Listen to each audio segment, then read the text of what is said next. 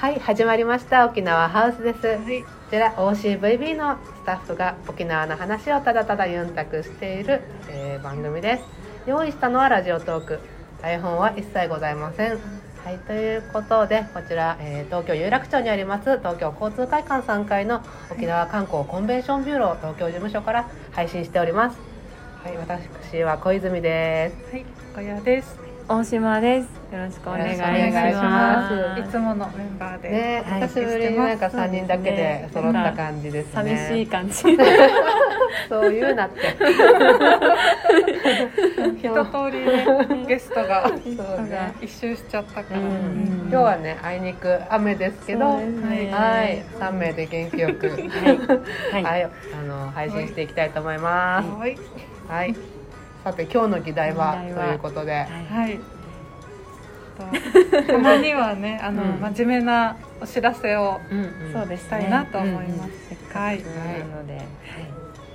ね。ね どうぞ。はい、えー、と最近ですね、えー、と沖縄の那覇空港に、えー設置されました、えー、と沖縄の旅行者専用相談センター、はい沖縄についてちょっとご紹介させていただこうかなと思ってます。はい。なんかあの6月19日からあの県境をまたぐ人の移動が全国解除されて、で沖縄にも観光客の方がねたくさん来てくれるようになりましたね。はい、そうですね。うんまあそれに伴ってね、やっぱりまああのまあ入域の水際対策を、まあしっかり、えっ、とまあ観光客の皆様の健康と、えっ、と県民の皆様の健康、まあうん。二つ守るためにしていこうというところで設置されたのが、はい、えっ、とですね、トラベラーズアクセスセンター沖縄、はい。通称タタコ。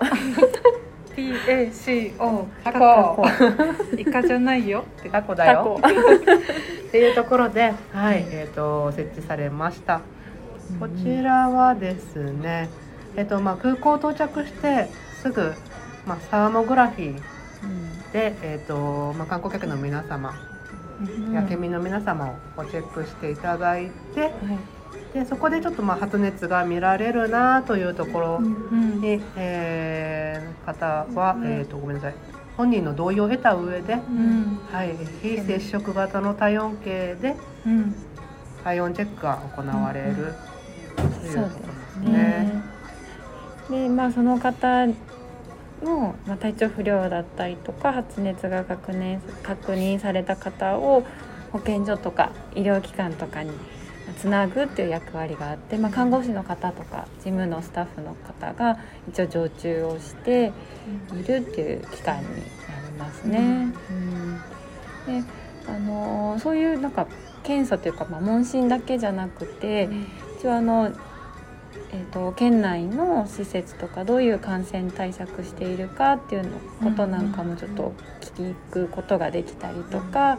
あのまあ、ちょっと旅行中に気分が悪くなってもしかしたらって不安になった時とかに、あの相談できるような、まあ、コールセンターみたいな役割もあるので、うん。ちょっとねいきなり保うん健所にかけるのは、なんかこうね、うん。ハードル高いなとかっていう方々は、うに、えー、とまずは、まあ、タコで、うんはい。はい。まあ連絡をしていただいたりとか、まあ、相談していただいたりして、そうですねはい。まあ、不安を解消してもらおうよというとうんころでもありますね。はい。ですね。でこれからね、と沖縄に行かれる際はどういう対策してるんだろうってちょっと思われる方もいると思うんですけど、うん一応水際対策として空港でこういった機関ができているので、うんまあお互いちょっと安心安全な旅行を、ねしていけるように、あのやっておりますので、はい、はいどうぞご安ご心安心ください。はい、これからね沖縄も夏本番で、梅雨明けもねうん。してるし。いい時期がね始まりますからね。ね。あとなんかあの密にならないおすすめスポットとかもあるといいですよね。そうですね。う。ん。何個かね、はい。いいところちょっといくつか今日は紹介しておい きましょうか。ぜひ、ねはい。そうですね。じゃあ大島さんから。私はそうですね。でも結構個人的には、うんあの美生の福木並木とかあの美ら海水族館からも、まあ、頑張れば歩いて 20分ぐらい行けば行けるんですけど、うんね、ああいうところだとなんか日陰だし、うん。あの福木並木がもう沖縄のこう原風景というかところなので、木漏れ日キラキラでね。あそうそうそう気持ちいい空間ですよ、うん。本あのなんかあの雰囲気が私はすごい好きなので、うん。ちょっとそういうところでお散歩したりとかうんしてこうちょっと自粛の疲れを当に出してもらってもいいのかなと思ったり、とかありますか？久住さんはどうですか？私はですね私も個人的におすすめなのが、うん。ガンガラの谷っていううん。南城市の、えっと、沖縄ワールドっていうテーマパークがあるんですけど、はい。そこのすぐ近くにあるもともと十数万年前んに、えっと鍾乳洞だったところの天井がガラガラガラって落ちて、うんガンガラの谷になったよっていう場所なんですけど、そこはあの誰でも入れるわけじゃなくて、あのガイドツアーに参加してもらううんことで、まあ、楽しんでいただける場所なのでそうですね。あの、まあ、ガイドツアー人数とかも決まってますし、うん。うんあの何しろ外というか森の中を探索する感じなので、ガイドさんと一緒に、うん。なのでももちろん密にもならないし、うん。はい、木陰やっぱりね森の中なのでうん。木陰もあって結構涼しかったり、うん。真夏とかでもうん。うん、おすすめですうね。ん。いいですね。いいですね。ちょっとレアな体験ができるかも、うん。なんか地元っていうかねあのうん地元の、なんだろうえっ、と爬虫類すごいざっくりトカゲとか見れたり、うん、そうそうキノコレトカゲがいるよとかガイドさんとかにね。ガイドさんとかにね。そうそうあのしなんだろうめこう教えてもらったりする、体験もできますよと、うん。いいで。すね。うん。お子様も喜ぶと思います、和さんどうですか？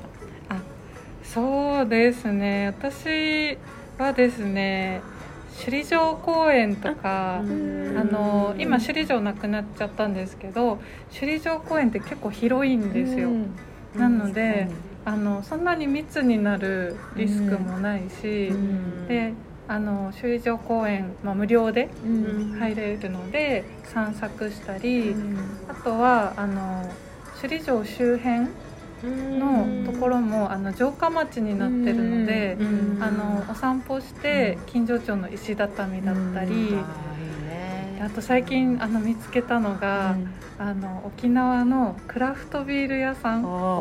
最近結構あのちょこちょこできてるみたいで,、で首里城の近くにもあのあるんですよね、名前は？ゴルフブロイっていう。危ない。ちょっと一瞬ど忘れしてたんですけどあのドイツ人の方が作ってるあのビールでうん。すごい美味しいみたいなので。で作っているビそうールなんだ。なんか本当にあの竜丹池のすぐ近くにあの首里城公園前ってバス停があってうん。そこの目の前にあるのでぜひあの行った際には、まあ、車持ってなかったら、大丈夫ですよ。クラフトビールとコーヒーもやってますそうか。そう奥様がコーヒーを担当されてるみたいで。うん。それだったらね首里とかだったらモノレールで行けるから、うんうんうん。例えば最終日とかに、ね、レンタカーは返却したけどちょっと時間余っちゃったなっていう方とかに、ね、ちょっとビール飲みに行っちゃうみたいな。うん。ねうんいい感じでモノレール乗ってうん。遊びに行ってもいいですね。